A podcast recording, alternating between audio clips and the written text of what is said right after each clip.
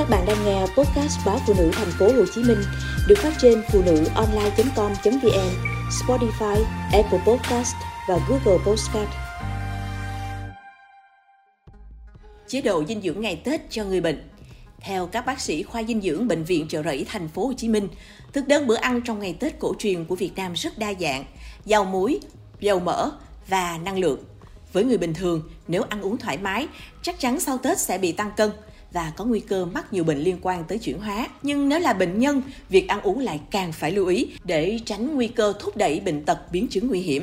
Đối với người mắc bệnh chuyển hóa, bao gồm các bệnh về tim mạch, cao huyết áp, đái tháo đường, mỡ máu, nếu gia đình có người mắc các bệnh này thì thường xuyên chế biến các món ăn tươi, tránh đồ ăn đóng hộp, các món làm sẵn như các loại chả, dưa món, củ kiệu. Bởi trong các thực phẩm này chứa rất nhiều muối, ăn nhiều sẽ khiến huyết áp tăng cao. Kiểm soát huyết áp là điều bắt buộc đối với các bệnh nhân mắc bệnh chuyển hóa. Bánh tét, bánh trưng, hai loại bánh thường gặp trong dịp Tết – Tuy ăn rất ngon miệng nhưng lại là thực phẩm không lành mạnh cho sức khỏe bởi chứa rất nhiều năng lượng. Một chiếc bánh tét nhân đậu xanh ngọt nặng 200 g cung cấp 444 kcal. Một chiếc bánh tét nhân chuối nặng 200 g cung cấp 402 kcal. Bánh tét nhân mặn có trọng lượng 200 g cung cấp tới 500 kcal. Chưa kể một số người thích ăn bánh tét chiên. Khi được chiên lên, bánh tét có thể gia tăng năng lượng lên thành 7 đến 800 kcal. Bánh tét chứa nhiều tinh bột, ăn nhiều còn khiến đường huyết tăng, Vậy, người bệnh huyết áp, tim mạch, đái tháo đường, mỡ máu có được ăn bánh tét không? Theo các bác sĩ, các bệnh nhân này vẫn có thể ăn bánh tét, nhưng mỗi ngày thì không nên quá một lần và mỗi lần chỉ nên ăn khoảng 100 gram. Giò và chả cũng chứa nhiều năng lượng. 100 gram chả lụa chứa 136 kcal. Nếu thèm ăn giò chả, các đối tượng thuộc nhóm bệnh kể trên chỉ nên ăn một miếng nhỏ là đủ. Bệnh nhân tiểu đường cũng phải hạn chế ăn tinh bột như chế độ ăn hàng ngày, bổ sung thêm nhiều rau xanh, trái cây và chất xơ.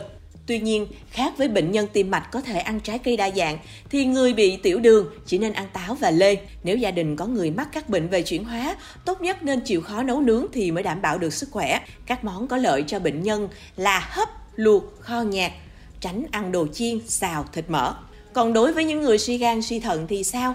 Bệnh nhân suy thận tránh ăn giò chả, bánh tét, dưa món bởi hàm lượng muối nhiều, đạm và phosphor cao. Đây là ba chất mà thận yếu không đào thải được. Các trái cây nhiều kali như bưởi, cam, chuối, đu đủ, xoài chín cũng được khuyến cáo hạn chế với những ai bị suy thận.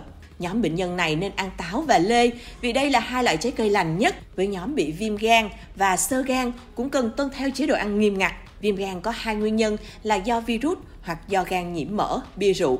Nếu do gan nhiễm mỡ, người bệnh phải hạn chế tinh bột, tránh thức ăn nhiều chất béo như tai heo, phá lấu, nội tạng động vật. Bệnh nhân sơ gan ăn chất béo thấy khó tiêu thì lập tức hạn chế ngay bánh tét chiên. Nói như vậy không có nghĩa người bị viêm gan và sơ gan phải kiêng khem tất cả chất đạm, protein vô cùng quan trọng đối với người mắc bệnh gan. Bệnh nhân cần cung cấp 1 gram protein trên 1 kg trọng lượng cơ thể mỗi ngày. 50% lượng protein này có từ ngũ cốc và rau quả, phần còn lại lấy từ thực phẩm như cá, thịt, trứng, sữa hoặc đạm thực vật như đậu phụ.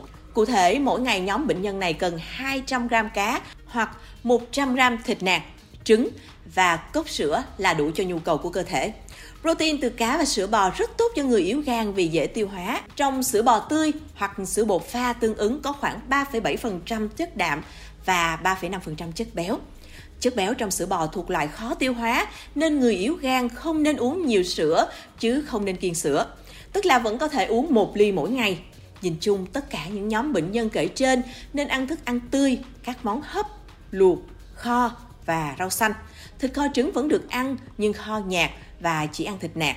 Mỗi ngày, những bệnh nhân này có thể ăn trứng nhưng lưu ý không ăn quá một quả vì trứng chứa rất nhiều cholesterol. Hai loại trái cây lành nhất mà nhóm bệnh nhân nào cũng có thể ăn được đó là táo và lê. Rượu bia là thức uống gần như chống chỉ định. Ví dụ, quy định cho người cao huyết áp mỗi ngày không uống quá một lon bia.